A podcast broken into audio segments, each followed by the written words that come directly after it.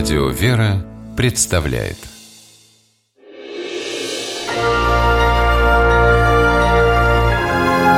Герои моего времени. Инспектор дорожно-патрульной службы из Перми Александр Кондратьев работу свою любит и считает себя счастливым человеком. Ведь он помогает людям. Мы на дороге не для того, чтобы наказывать, а для того, чтобы обеспечить людям безопасность, говорит Александр, в декабре две тысячи четырнадцатого года сохранивший жизнь молодой женщине, матери двоих детей. На трассе в тот день было скользко, и Наталья, не успевшая затормозить, задела ехавший впереди нее автомобиль. На это ДТП и отправился Александр. Он оформлял протокол, когда увидел, как прямо на Наталью, стоявшую на шоссе, несется цементовоз. И не просто несется, а раскидывает все попадающиеся ему на пути машины. Кондратьев среагировал мгновенно.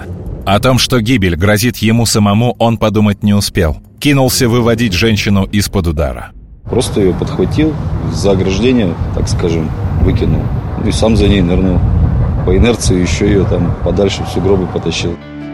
Наталья, восхищенная подвигом Александра, рассказала про него местной прессе. Нашла родителей своего спасителя, приехала к ним и поблагодарила за сына.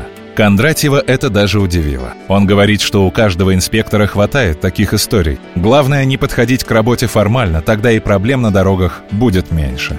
В этом секрет его профессии, уверен Александр. Каждый инспектор – это маленький психолог. Даже, я бы сказал, больше... Может, есть такие инспектора больше, чем психолог. От тона даже инспектора уже зависит, как будет ему отвечать ну, тот или иной человек.